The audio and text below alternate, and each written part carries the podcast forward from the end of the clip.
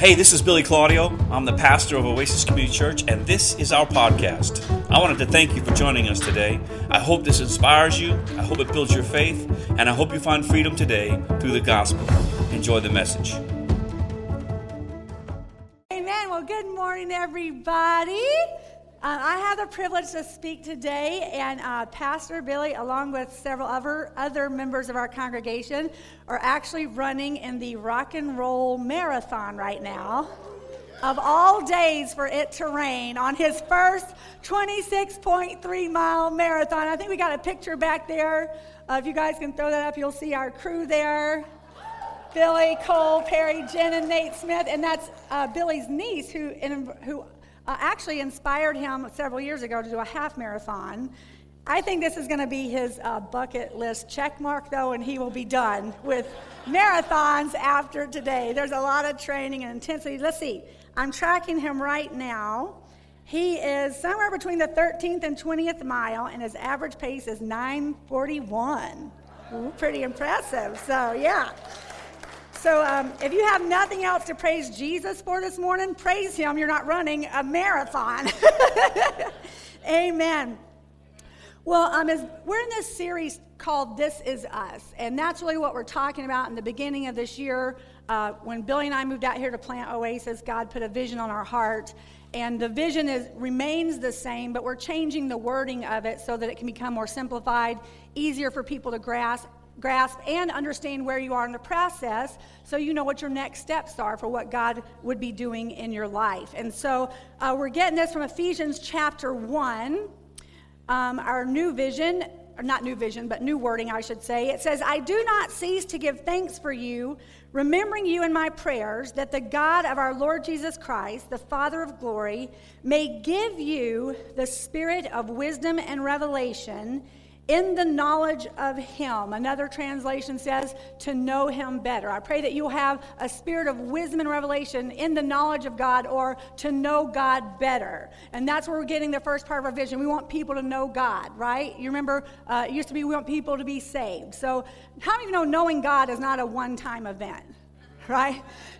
You know, getting born again is that event, but knowing God is a continual process of who He is. He's so wonderful and so vast. And so it's a continual thing to know God.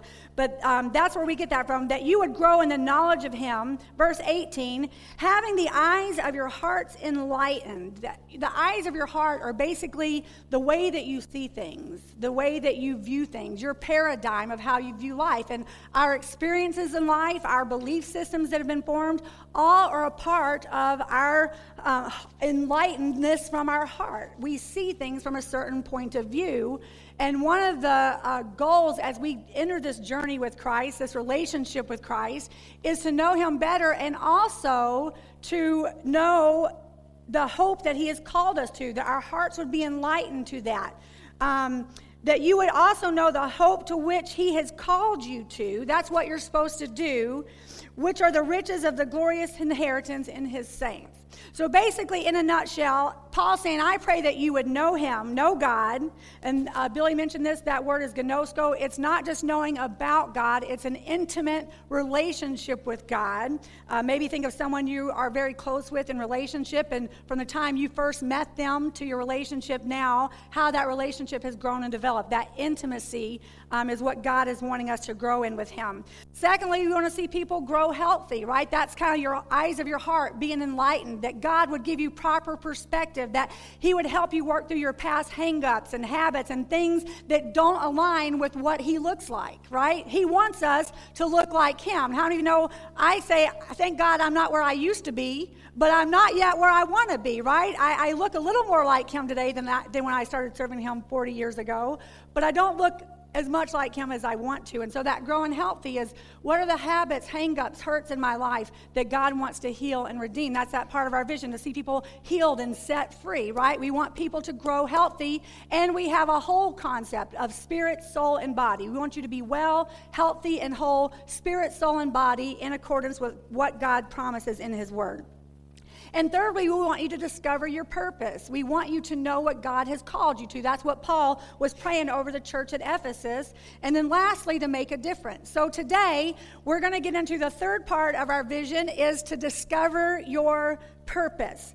Um, and many people have asked me, is our motto changing loving God, loving life, and loving people? And the answer is no, because loving God, life, and a people and people is the result of doing this vision, right? When we know God, grow healthy, discover our purpose, and are making a difference, we the result of that is loving God, loving life, and loving people. Um, so today we're going to talk about discovering your purpose. Mark Twain said he was. Um, how many don't know who Mark Twain is? okay, good, good. Mark, Twain. some of the younger generation. Um, he was a, a comedian. anyway, and many other things. I don't know what else was he. Uh, Mark Twain said the two greatest days of your life is the day you were born and the day you discover the purpose you were born. A Russian author, I don't know how to say his name, but it looks like Fyodor Dostoevsky, says the mystery of human existence lies not in just staying alive, but in finding something to live for. In our relationship with God, there's basically three S's I want to give you just to uh, conceptualize this in a, so you can pack it up and take it home. First, God calls us to salvation. He calls us to a personal relationship with Him through Jesus Christ. The next step after that is what uh, a biblical term called sanctification, which basically means the transformation process of you looking more like Jesus than what you currently look. That I want to be more holy. I want to be more righteous. I, it means to be set apart, right? So, areas of my life that God is growing me in um, is that sanctification process. And then, thirdly, what we're talking about today, He calls us to service. He calls us to serve Him in some capacity. Um, can I tell you, God's not wondering what to do with you today? You might have been an accident to your mama and daddy, but God did not fall off his throne because he knew you would be here. We see this in Psalm 139. It says, in the message paraphrase, it says, Oh, yes, you shaped me first inside, then out. You turned me in my mother's womb. You, I'm sorry, you formed me in my mother's womb. I thank you, high God. You're breathtaking. Body and soul, I am marvelously made. I worship in adoration. What a creation. You know me inside and out. You know every bone in my body. You know exactly how I was made bit by bit. I love through here how he's weaving spirit, soul, and body concepts, just who we are as a whole person. You know exactly how I was made bit by bit, how I was sculpted from nothing into something. Like an open book, you watched me grow from conception to birth. All the stages of my life were spread out before you, the days of my life all prepared before I'd ever even lived a day. God's got your number. We see this in the prophet Jeremiah, chapter 1, verse number 5.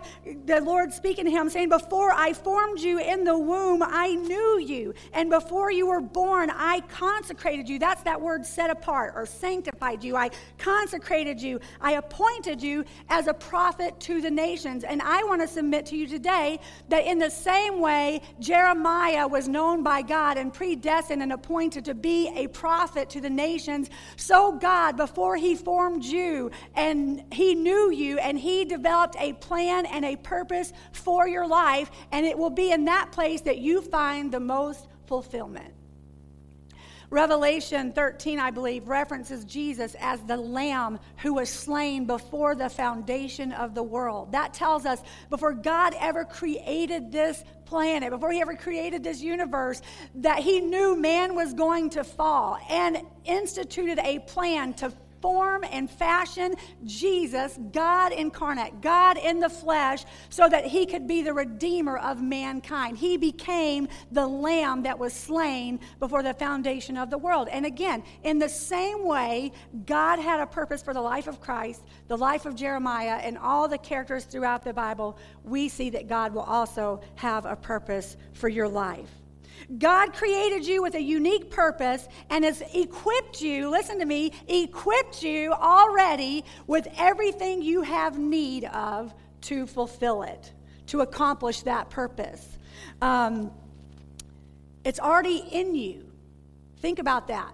Uh, we just read Ephesians 1 that the Holy Spirit is a deposit guaranteeing that which is to come Jesus said to his disciples, Everything that heaven has, everything my Father has, my Spirit is going to come and make it known to you. When you become born again through the relationship with Jesus Christ, you come alive. You are born again. And at that moment, the Spirit of God takes up residency within inside of you and is deposited to you everything you need to accomplish the purpose God has placed in your life.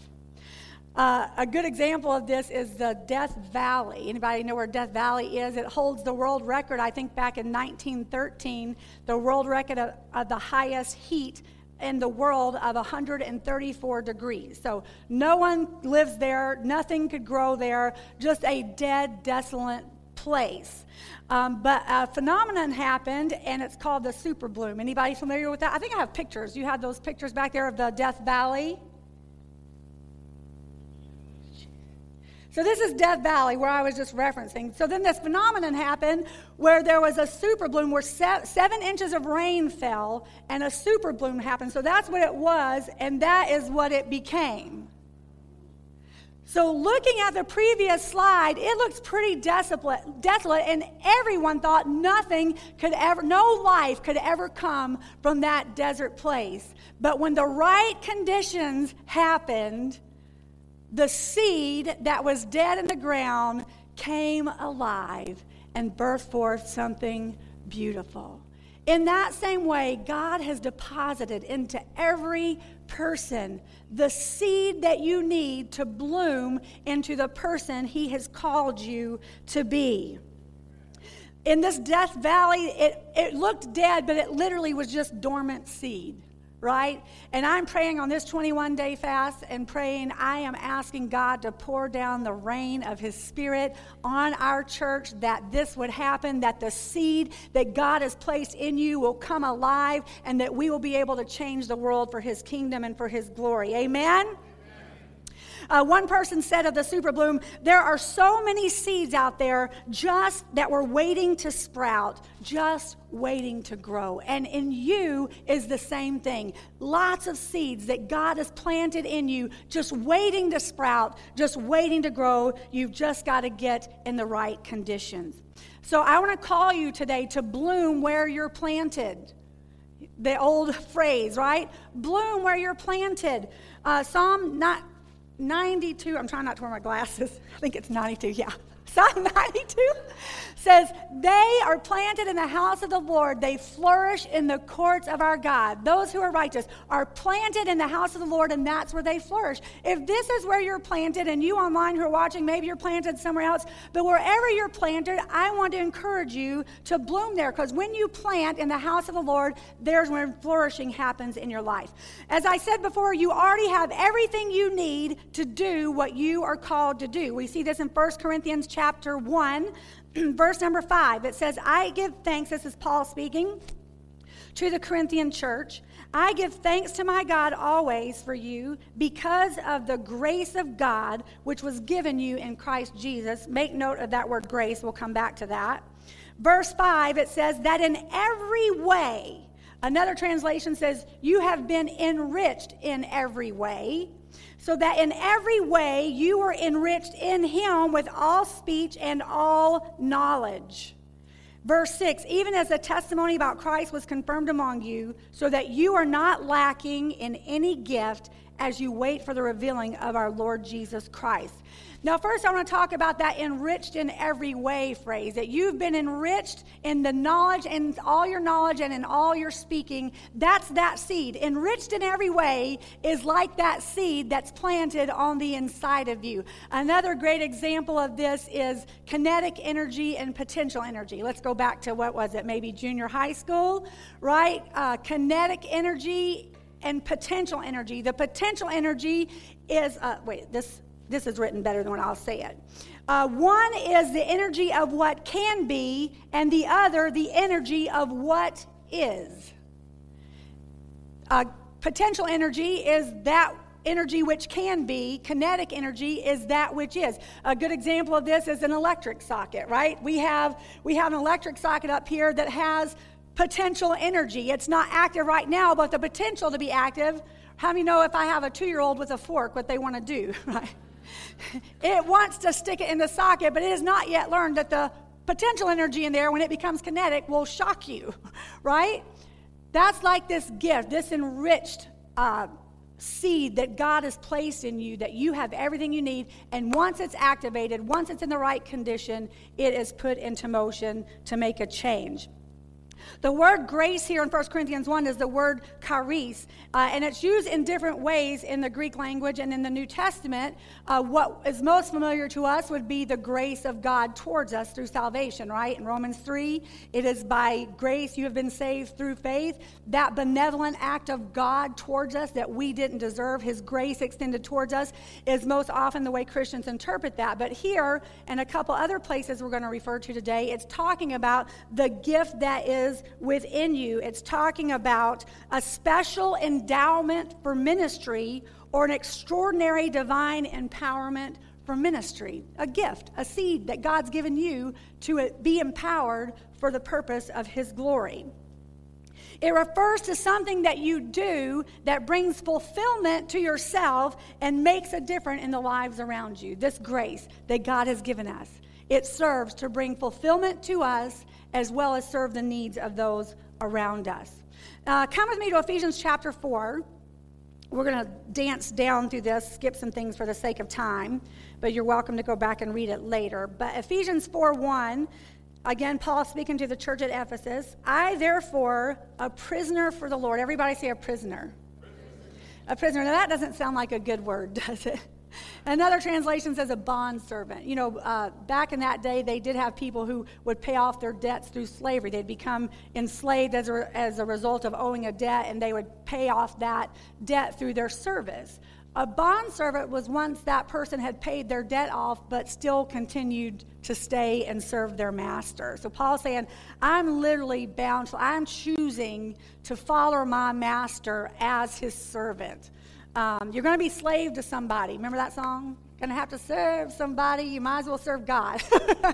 you're going to be serving somebody, so let's serve our master. So Paul's recognized I am a prisoner. I am a bondservant of Christ. I, am, I fully belong to him.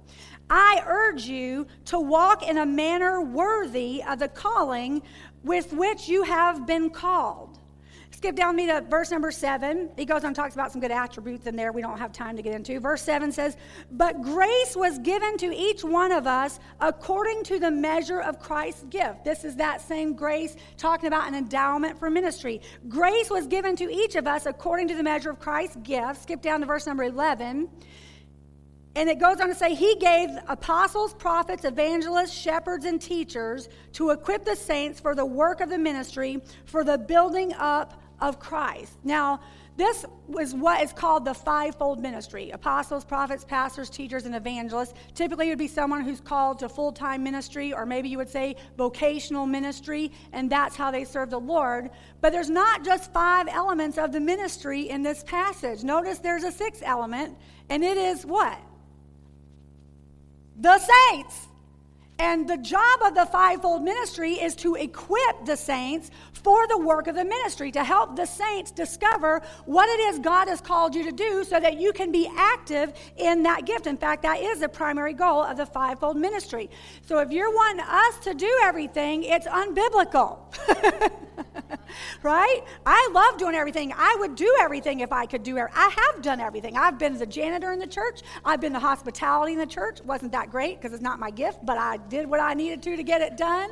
I have been the bookkeeper in the church. I've been the children's pastor in the church. I've been the youth pastor in the church. And you know what? If I could do it all, I'd do it all because I love serving Jesus and I love telling people about Jesus. But no one person is called to do it all. And we'll see that here. We're a body fitly joined together. Um, purpose is a powerful thing. Knowing your purpose is a very powerful thing. In uh, Craig Groeschel's book called It, um, he, he gives a story of how he was in Florida at a dog race. And I've never been to one, but uh, apparently they have a mechanical bunny rabbit that they uh, release so that the dogs chased that bunny rabbit. And on this particular occasion, the bunny exploded. there was a mechanical error, and the bunny malfunctioned.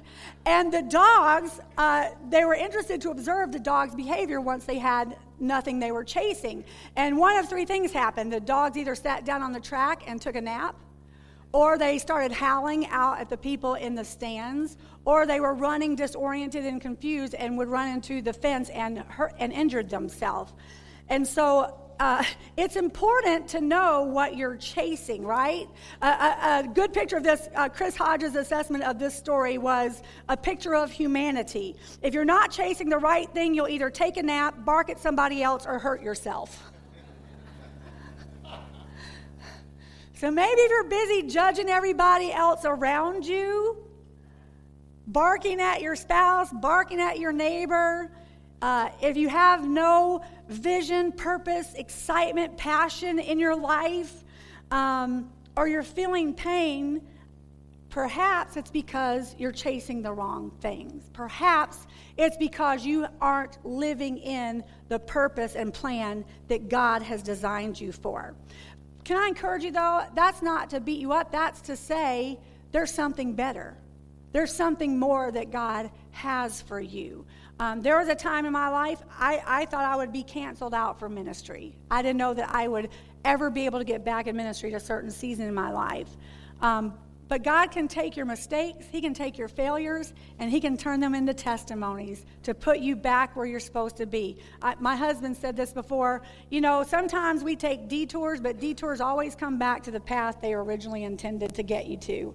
And so if you've fallen short, or maybe you've made mistakes or errors in your life, and you feel like that has discounted you or disqualified you for ministry, read your Bible. You're in good company of a lot of people that did great things for God that were total mess ups, right? Who had total failure in their life. God can redeem anything. So you're not so far past His grace that He can't still use you. Um, okay, I don't want to get ahead of myself here. Um, come with me to 1 Corinthians chapter 12, and I'll skip down. We'll start in verse number 14. It's talking about the body of Christ. That's what I was saying earlier. No one person can do everything. We're not called to do everything. Uh, 1 Corinthians 12 14 says, For the body does not consist of one member, but many. If the foot should say, uh, because I am not a hand, I do not belong to the body, that would not make it any less part of the body. I find that to be people who have disconnected with church. People have disconnected with community. They're a hand, they're a foot out there, not able to be divinely connected. Verse 16 If the ear should say, Because I am not the eye, I do not belong to the body, that would not make it any less part of the body. Verse 17 If the body were an eye, where would the sense of hearing be? If the whole body were an ear, where would the sense of smell? But as it is, God arranged the members in the body, each one of them, as He chose. If all were a single member, where would the body be? As it is, there are many parts, yet one body. Imagine a big old ear. How you know it'd be limited in what it could produce, right? If you were just an eye, if you were just a hand. And this is the picture of people in the body of Christ, your gifts and your callings coming together. Do you know a study was done recently, and 85% of Christians acknowledge they don't know what part of the body they are? Imagine if 85% of your body didn't know what its function was. There's a thing called the Pareto principle, and it's 80 20 principle. It means 20% of people carry 80% of the weight of any organization or establishment, but that bleeds over into the church as well. And it should not be. I would love to see Oasis at 80 20. I'd love to see, I, I, understand there's the 20%, but I'd love to see that flipped in Oasis. I'd love to see 80% of the people carrying the weight, not 20%. But statistically, that is pretty sure. Um, we have a responsibility to steward the gift that God has given us. It's a, everybody say responsibility. I feel like probably one of the main reasons people don't understand their gift is because they don't take the responsibility to learn it. And we're trying to help you. We're our staff. Uh, we went to a conference last year, and we realized some areas we could grow and get better for our congregation to to low, learn and grow in the areas God's called them to. That growth track you heard Marquavius mention is a part of that. Uh, the first, it's very simple. The first class is discovering who we are and what we're about. The second class is discovering you and what you're about. The third class is discovering you doing what you're supposed to be about. Really, that's all that it is. Three simple steps. So if today you're going, gosh, I don't know, take responsibility. There's gifts out there. There's spiritual gifts that, well, okay, I'm getting ahead of myself, but there's ways for you to discover. Go try something. It's okay. We, we, you don't have to be a success at every single thing. Go put your feet in the water. And if it's too cold, get out and find another lake. We'll find somewhere for you to fit because God has a plan and a purpose for you. But we have the responsibility to steward the gifts. Romans 11 29 says, For the gifts and the calling of God are irrevocable. That word, er, another translation says that the gifts and callings of God are without repentance. Uh, when I was young, I was like, what the heck does that mean? It's talking about God. God will not repent from what he's called you to. Specifically, in context, he's, he's talking about his covenant with Abraham and the children of Israel, but it spreads to all of us that God will not repent from the gift and the calling and the assignment that he's placed on your life. What does that mean? That means when I stand before him, I will give an account for it and what I do with it. Who is getting awfully quiet in here? the most significant thing you can do after salvation is to discover your purpose. And the single, I think I have those points up there, and the single greatest roadblock to fulfilling your purpose is you not discovering it. It costs something. I admit, you know what? It, it's, it's sometimes difficult to find what your calling is. I feel for this generation. There's not clear paths, there's so many options out there. I knew I was called to preach from the time I was about seven years old. I preached my first sermon at 10. I'm not sure why any church would let a 10 year old preach on a Wednesday night service, but they did. My mother became my booking agent and booked me at a little church down the street after that. Uh, my first sermon was literally out of the book of Revelation, which I wouldn't want to do today. So I don't know what I was thinking at 10 years old. Uh, but I got an offering. It was like $13.50, my first booking ever. Uh, one person got saved. I remember that. A girl I didn't like in school actually came to the altar and got saved. Uh, and I actually had a word of knowledge for an older woman that I was praying over that I remember it like it was yesterday that her unforgiveness is what was hindering her healing. At 10 years old, 10 years old, the Lord planted that seed to preach his gospel. So anybody can tell me anything. Women aren't supposed to preach. I, it doesn't matter to me. God called me to preach, and that supersedes man's opinion, right? Um, so, but you have that same thing. And I do feel troubled and have empathy for people who don't know what that is. Um, my kids growing up, when they were graduating from high school, had no clue what they wanted to do. No clue. A lot of people have no clue what they want to do. But can I tell you what? God has a plan and a purpose. And my encouragement to you today is start discovering what it is for your life. Um, and I'll, I'll say this I, I believe there are primary and secondary places for us to serve. Your primary place is that thing that you do, that thing that you know God put in you. It's your assignment. You have to do it. The secondary thing is something that maybe you're not passionate about, but there's a need and you can do, so you do do. Ha, I said do do. that you will do. That's better. Uh, right?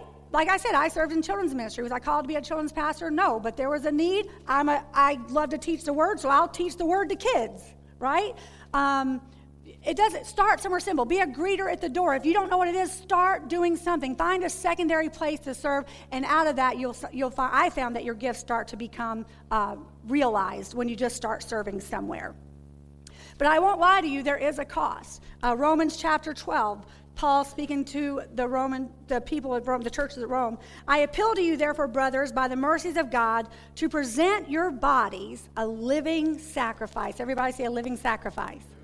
You know, in the old covenant, they sacrificed animals for worship and for repentance. There's all kinds of different types of sacrifices that they would make. We know that Jesus became the ultimate sacrifice for sin and for salvation. But we are still sacrifices. Guess who's the sacrifice today? We are. We are called, that is our worship to God. In fact, he goes on to say that. Present your body a living sacrifice, holy and acceptable. That's kind of that transformation process um, of growing to be like him. Holy and acceptable to God, which is your spiritual worship. This is what your worship to God is, is presenting yourself, your life, a living sacrifice to him. Can I be honest with you guys? No offense to anyone who I'm going to be visiting in India. But I personally have never wanted to go to India. I probably still would not choose to go to India. I have digestive problems. Their toilet situation is a little bit different than ours. Um, you were supposed to laugh at that. I mean, these are real facts, but these are real concerns that I have. I have a very sensitive smell sensor um, and don't do well with things that don't appeal to my smell sense. Um, but I was praying, not praying about anything. I was just praying in my bathroom, putting my makeup on, just having my daily time with the Lord. Worship you, Lord. I love you, Lord. Pray bless my work today. Help me be sensitive to your spirit today. Nothing special, just, you know, me and the Lord getting to know him, letting him get to hear from me. Out of nowhere, I just had this overwhelming sensation got to go to India. To which my first response was, mm, I don't want to go to India. I love supporting India. I love sending missions to India. I don't want to go to India. You got to go. It was a knowing. I, it was it was it. It was done. If I'm a prisoner of the Lord and He says you're going, guess what I do? I go. Not because I want to. No matter what the cost is, I want to go because I'm His. I belong to Him. He bought me. And my life is not my own, it belongs to Him. And the Apostle Paul said this I die daily. I don't get to do what I want to do every day. I die every day at the behest of my master, and whatever He wants me to do, I die to myself to serve Him. So, yeah, there's things I would choose not to do. There's days I don't want to be in ministry. There's days that the thought of flipping hamburgers is appealing. Just to have a task, you know, don't have to deal with anybody, anything, right? I'm being real. Can I be honest? Can I be real with you today? There's days I don't want to do what I do. There's a cost to it, there's a sacrifice to it, there's a cost to loving people. There's a cost to loving God. There's a cost to loving life. There's things I've got to put into it for what I get out of it.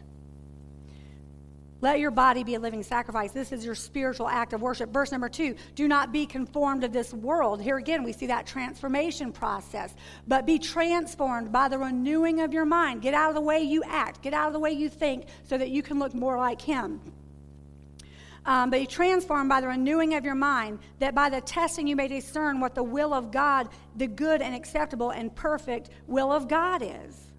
Verse 3 For by the grace given to me, this is that same grace, that endowment for ministry, by the grace given to me, I say to everyone among you, not to think of himself more highly than he ought to, but to think sober judgment, each according to the measure of faith that God has assigned.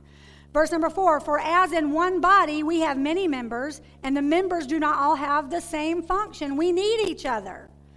So we, through many, are one body in Christ, and individually members one of another. Do you realize that we belong to each other?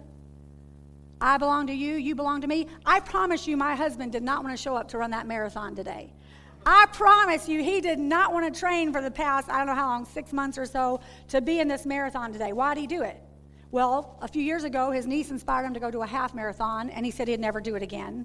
And now Cole and Perry and Nate all start putting the pressure on to get him to do it. So he's like, all right, I'll, I'll do it with you guys.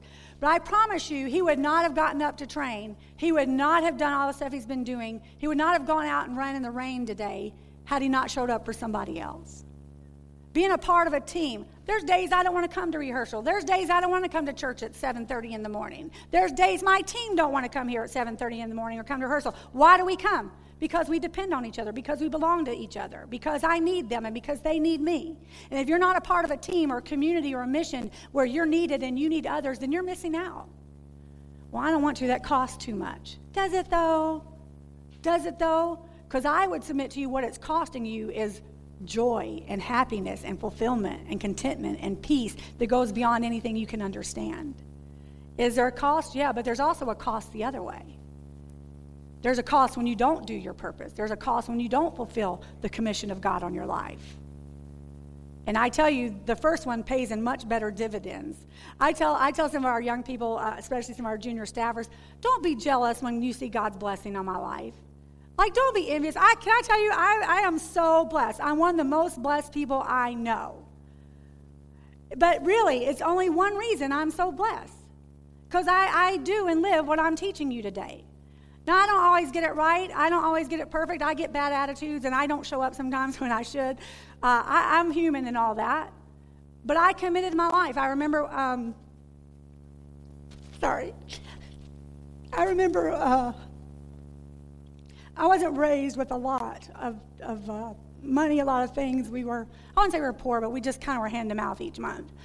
So a, a, a judgment in my heart was, I, this will never be me when I get older. I will, I will do something so that I don't live this way with myself and my family. So I want to be a Broadway star. You know, that was my big dream, go sing on Broadway. um, and I'd walked away from the Lord. I, I, told you I preached at 10 years old, but from the age of 11 to about 16 were pretty much my college years. I just went off the rails, no boundaries, and at, from 11 to 16, pretty much lived what a college student would, uh, who was just kind of doing their own thing. Made really bad choices, did some poor, you know, ungodly things. But at the age of 15, my mother and I went to visit, visit our siblings in Tennessee, my siblings, who were in Bible college that my husband Billy had gone to, and then they also joined the drama company that my husband was a co founder of. And we went there to visit, and I was sitting on the back row in the church, rebelling against God, not wanting anything to do with God. And the pastor preached on a backslidden heart, a heart who had once belonged to the Lord but had turned the other way. And he could have just been talking right to me sitting across the table. And of course, they had the altar call, and I was too prideful, had tons of pride. I'm not going to the altar. But on that back row, that wood pew, I said to the Lord, I'm back. I hear you, and I'm back. I give everything that I am belongs to you. From that point on, I committed. I was still not doing, I was still making some poor choices, you know, still not making the best decisions, but I was, I was one foot here, one foot here, and eventually got where I had two feet here. But along that journey, um, when I felt called to go into ministry before I graduated high school, I felt called to go into full time ministry. And um, that's a whole journey I don't have time to get into. But I was taking a vacation with um, some family members before I went into the full time ministry. And I remember they took me, for some reason, they had to go to their bank and do some stuff. And while at their bank, they were putting something in their safety deposit box. And as a 15, I might have been 16, I was 16 at that time. Uh, I remember looking at, inside their deposit boxes, and there was like tons of silver, tons of diamonds, tons of like bonds, like lots of money. And they were trying, not through that, but at that time, were trying to encourage me to come live with them instead. Uh, you know, it's crazy. You tell someone you're 16 and you're going to do high school part time and go into ministry full time, they think you're crazy. So they wanted me to come live with them. And I remember sitting there with this choice before me. I could come here, learn their ways, probably go on a successful career path, or I can go in the ministry. And there was a song at the time that says, Lord, you are more precious than silver. You are more costly than gold. You are more beautiful than diamonds, and nothing I desire compares with you. So if you look at my life and see the blessing of God on my life, understand it is because of a personal covenant he made with me. Years later, Billy and I were traveling on the road. We lived in a trailer. We paid $75 a month for lot fee. Um, we got our food from the food pantry at our church. No money. I mean, we were poor as dirt. Driving on the road in a conversion van, church to church, just going on a love offering basis. And we stayed in someone's home, and uh, it was a beautiful home on this beautiful lake. They had a hot tub out by the lake, and so they blessed Billy and I to stay there for a few nights. And I remember sitting, Billy had gone in a little early, and I was sitting there and a sadness came over me. I'm like, Lord, I, you know, I committed my life to you, and I live in a trailer, and I'm on the road serving you, and I would love this. I would just love a hot tub in the back of my house, in the back of my trailer. Nothing wrong with living in a trailer. I'm not knocking that. It just wasn't the dream I had for my life. Um, and so uh, I, I was sad. And in that moment, the Lord spoke to me, and He said, If you will take care of building my kingdom, I'll take care of yours. So when you see the blessing of God on my life, when I see the blessing of God on your life, I'm not going to judge that because I know the Lord is faithful to his promises. And yep, I got a hot tub right outside my bedroom door. Right? God honors sacrifice. Our culture understands nothing about sacrifice nothing about giving, nothing about self denial. In fact, we live in a culture of total consumerism, and we expect that's going to fill us up.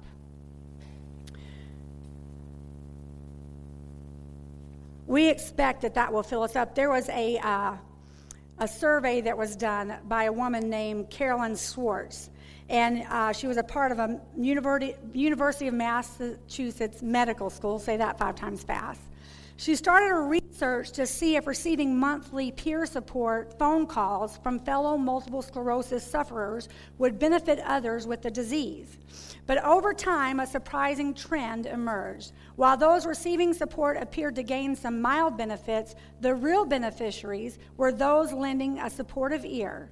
In fact, those who offered support experienced dramatic improvement in their quality of life several times more than those who were the receivers of the phone call. It is just proven, scientific data that proves those who give of themselves are much happier, much blessed people. She went on to discover she did another survey over 2,000 most, mostly healthy Presbyterian churchgoers across the nation and found that those who helped others were significantly happier and less depressed than those who don't.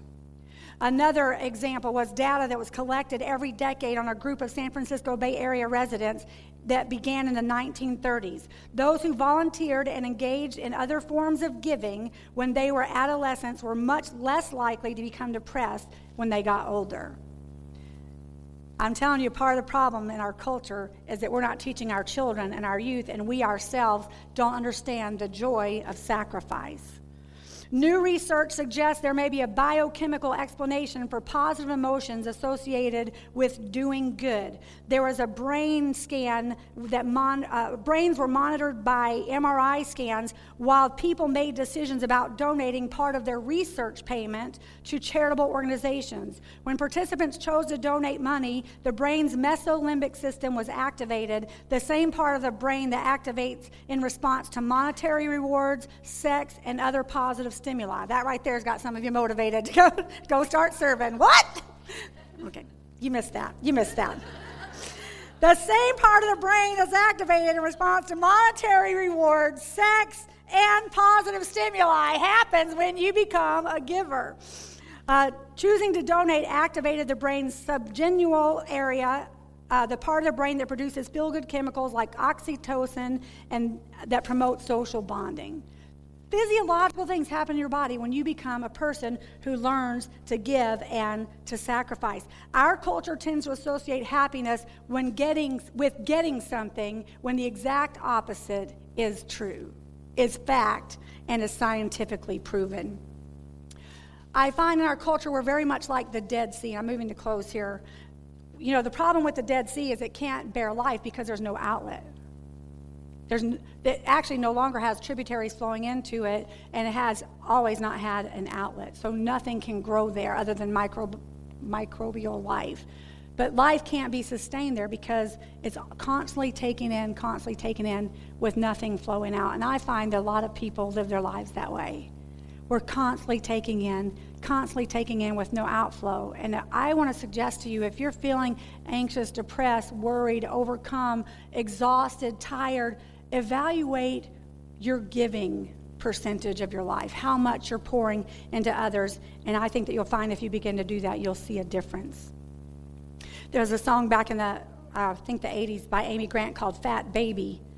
It says, I know a man, maybe you know him too, you can never tell, he might even be you. He knelt at the altar, and that was the end. He saved, and that's all that mattered to him. His spiritual tummy, it can't take too much. One day a week, he gets a spiritual lunch. On Sunday, he puts on his spiritual best, gives his language a spiritual rest. Just a fat little baby. He wants his bottle, he doesn't mean maybe.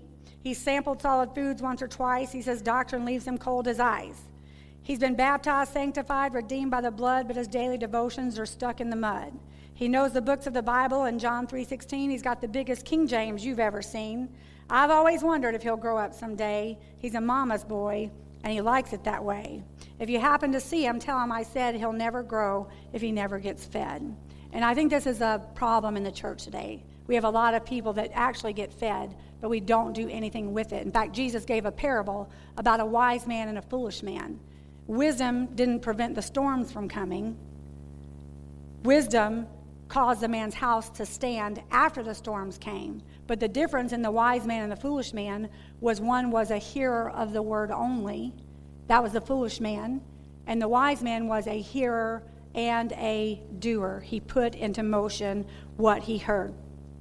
So, how do I do this? How do I do this? 2 Timothy 1 6 says, to stir up the gift of God that is within you. Paul said that to Timothy. I encourage you to stir up the gift or to fan into flame, another translation says. Anybody ever had a fire go low? What do you do? You're breathing on it. Why? To get the oxygen into it, to get it activated. And that's what Paul's saying to Timothy. I want you to fan into flame the gift of God that's within you. And some of you, that flame is lying dormant. That gift is lying dormant. And you might be like, I don't know how. How do I start to fan in that flame? I'm going to give you your next step. Show up at our growth track. Show up at our growth track on February 1st. I think it's that Wednesday. Um, discover more about who we're about, what we're doing, what you're about, what you're supposed to be doing, and then get at it. That would be a good next step for you. Uh, and in that class, we'll assess different things. This Rick Warren gave us a acrostic to help people discover what they're called to do. It's the acrostic shape, S H A P E, and the S would be your spiritual gifts. We have a spiritual gift you'll have in that class, a test, an assessment. Um, your heart, what are your passions? What moves you the most? What angers you the most? Where's your passion? What is your heart? What are your abilities? I have a lot of people I audition that have a heart to sing, but they don't necessarily have the ability. So having the ability does matter, especially in some areas. Um, your personality. How are you wired? How did God design your personality? Um, and what are your experiences? Particularly, what are your painful experiences? Because God can use the stories of your life so that you can be empowered to help others. All these things work together for God to work through you something wonderful and something great. Um, let me see. I think I already did that. Already did that. Uh, look with me here, real quick. Um, I want you to go with me to Acts chapter 20, and we're going to close. I consider my life worth nothing to me. My only aim is to finish the race and complete the task the Lord Jesus has given me. And I want to ask you today do you know that aim? Do you have that rabbit in front of you? Do you have that dream that you're chasing? And maybe you're like, I chased some dreams and they didn't turn out so well. Could I invite you just to recommit? Maybe it wasn't the right thing, right time. Uh, the Lord's put some things on my heart I've been dreaming about for a long time that I'm actually realizing I'm not prepared at all for. So I've got some action plans in place that I'm, I'm taking steps. I'm stirring that gift up. I'm doing the things I need to do to get that part of my ministry activated, prepared, and ready. I love, uh, if you don't know this, Pastor Andy started a, uh, a podcast uh, called First Adam. It's a, he has a strong calling and passion to reach men, to speak to men on a real level about God's influence in their life. Um, and you know what? It's a lot of cost in that. There's a lot of sacrifice in that. There's a lot of planning and preparation in that. But he's doing it. So, what are you doing? First, you might go, I don't know what I'm supposed to be doing. If you don't know what your specific design is, then fall somewhere into the general call. We're all called to win souls. We're all called to be planted in the house of the Lord and serve somewhere. Um, and we'll help you find somewhere to serve. If you don't know the primary, start somewhere in the secondary. I strongly encourage you to do that. Go to our growth track. But I want you to know that that seed is in you. That potential energy is in you. The Spirit of God is in you, and He wants you to access that part of you so that you can be fulfilled and so that you can help others. So, would you bow your heads with me? As I said earlier, the first step in all of this is to know Jesus, to know God. And if you're here today and, and you've never taken that first step, it might be news to you that God had a purpose in mind with your life, a design in mind for your life. If that's you and you feel Him calling you today, I'm going to invite you just to raise your hand and you can pray that prayer and enter this beautiful relationship with God through Jesus Christ. Anybody at all? And secondly, I want to speak to those of you who are like, I'm just not good enough. I'm not clean enough. Uh, I'm not sanctified enough. I don't, I don't look enough like Jesus to represent him anywhere. That's a lie from the enemy. And maybe you're dealing with some things and you're beating yourself up in condemnation because you're not as much like him as you wish you would be or should be. Can we just speak to that today? that you don't have to be perfect. And if you feel like you're out of the race or you don't have what you need for the race, let's just debunk that right now and just say, Lord, regardless of where I am, I'm going to strive for that transformation. I'm going to pray to be more like you. I'm going to connect so I can become more like you and discover the areas that aren't like you so I can grow in. I want that transformation in my life, Lord. I want to look like you. I want to act like you. I want to talk like you, Lord. If that's you today, would you just raise your hand? I got some areas in my life that feel I'm disqualified, but I want to be qualified for ministry, and I'm going to take ownership and responsibility for that. Thank you. Thank you. And lastly, if you're in this place today and you would say, I'm not serving, I don't know what I'm supposed to do, but I want to do something. And today you're going to commit to that discovery journey of what it is you're supposed to do. And if you know what it is you're supposed to do and you're not doing, you're going to commit to start doing it. Do something, do something somewhere. And again, if you don't know where to start, then your next step is to come to our growth track and start there. If that's you, would you just slip up your hand? I want to know my gift and serve in the gift that God has called me. Amen. Father, right now in the name of Jesus, I thank you for your spirit that's in this place and that dwells in each of us, Lord. And so, right now, in Jesus' name, for those who don't know you, Lord, would you pray this with me? Father God, I come to you in Jesus' name. I recognize I'm a sinner in need of your grace. I believe that Jesus died for my sins. I believe that He rose again and has prepared me for eternity. And I make you the Lord of my life in Jesus' name. Lord, for those who are um, maybe feeling disqualified from ministry because they don't know you uh, as they want to know you, or they don't uh, emulate you in the way they want to emulate you, Lord, I just pray a spirit of condemnation off of them in the name of Jesus. Any lying spirit that's been assigned against them to withhold or to hold them back, Lord, from doing what you've called them to do, I just take authority over that in Jesus' name. And I pray, Lord, that today you would put in them the courage to step out, to grow like you, to know you better so that they can. Uh, uh, be transformed into your image, Lord God. I pray that that hunger would start today, Lord, that the connections with the right people would begin here today in the name of Jesus. And Father, I also pray for those who want to serve you and are looking to do uh, what you've called them to do, Lord, that you would just begin to make divine appointments, that you would begin to wake up the seed and the potential that's on the inside of them, Lord, that you would begin to stir the passion, Father, right now in Jesus' name, as they've raised their hands. I pray that that would be the beginning of stirring the gift of God within themselves, Lord, fanning into flame the gift that you've already deposited on the inside of them. And I thank you for that in Jesus' name. Everybody said, Amen. Thanks so much for listening to our podcast. I really hope God moved in your heart today. And if you're in the Scottsdale area, I'd love for you to come and visit our campus on one of our Sunday services. You can find details to our service times on our website. I also want to thank our faithful givers. By giving towards our podcast, you're able to help us reach people from all over the world for Christ and fulfill the mission of Oasis, which is to love God, love life, and love people. God bless.